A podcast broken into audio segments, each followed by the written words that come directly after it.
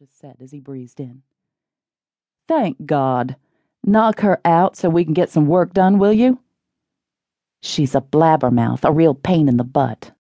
Cat took no offense because none was intended. The eyes above the masks were smiling. If you guys are always insulting the patients, it's no wonder you wear masks. Cowards. The anesthesiologist moved into place beside the table. I understand that you're causing a ruckus, Miss Delaney. This is my big scene. I'll play it the way I want to.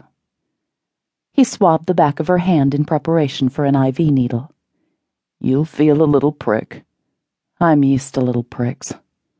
Everyone laughed. Dr. Jeffries approached with Dean and Dr. Sholden, the cardiologist to whom Dean had referred her when he withdrew as her physician for personal reasons. Ready? Dr. Jeffries asked. Was she ready? She'd had some misgivings when the idea of transplantation had first been broached, but she'd thought her doubts had been allayed by now. She'd gone into decline shortly after Dean had diagnosed her heart problem. Medication had been a temporary remedy for her fatigue, but as he'd told her, ultimately there was no cure for her condition. Even then, she'd refused to accept the severity of her illness. Only when she began to feel truly sick had she acknowledged that her heart condition might be terminal. I need a new heart. Until she made that announcement to the television network executives, they had been unaware of her illness.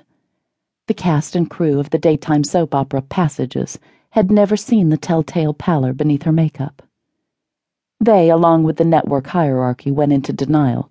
None wanted to believe that Cat Delaney, winner of three Emmy Awards, their star, whose Laura Madison character was pivotal to the storyline of Passages, was that sick but it reached a point where she could no longer keep pace with her demanding schedule, so she had taken a leave of absence from the show.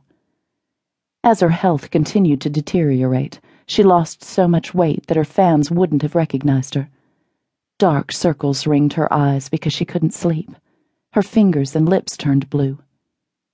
Now, by a quirk of fate, her future had reversed direction and was moving toward life.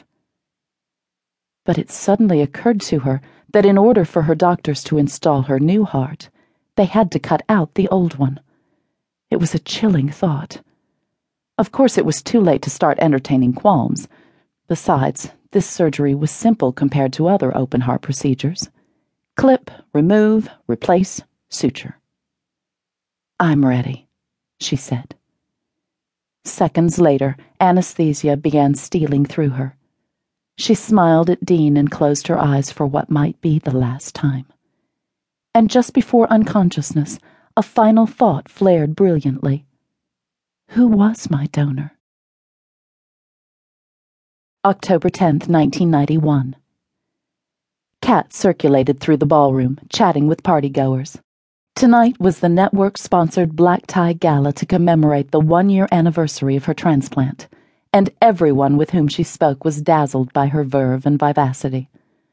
While listening to an advertising executive wax poetic about her courage, Cat noticed Dean talking to a tall, distinguished man she didn't recognize. Her curiosity was aroused. With the ease of a diplomat, she negotiated her way through the crowd. Several people tried to engage her in conversation, but she paused only long enough to exchange pleasantries and respond to congratulations and compliments. Because she had looked so bad for so long before her transplant, she felt justified in her conceit over how fantastic she looked tonight. Her hair had regained its luster, although the steroid she'd had to take following the surgery had turned it a darker shade of red. Her eyes, described as laser beam blue almost every time her name appeared in print, had been artfully enhanced with makeup. Her skin had never glowed so healthily she was showing it off in a black sequined mini dress. Of course, the dress had a high neckline that fastened halter style at the back of her neck. She hadn't wanted to expose her zipper, the scar that ran from the hollow of her throat to the center of her breastbone.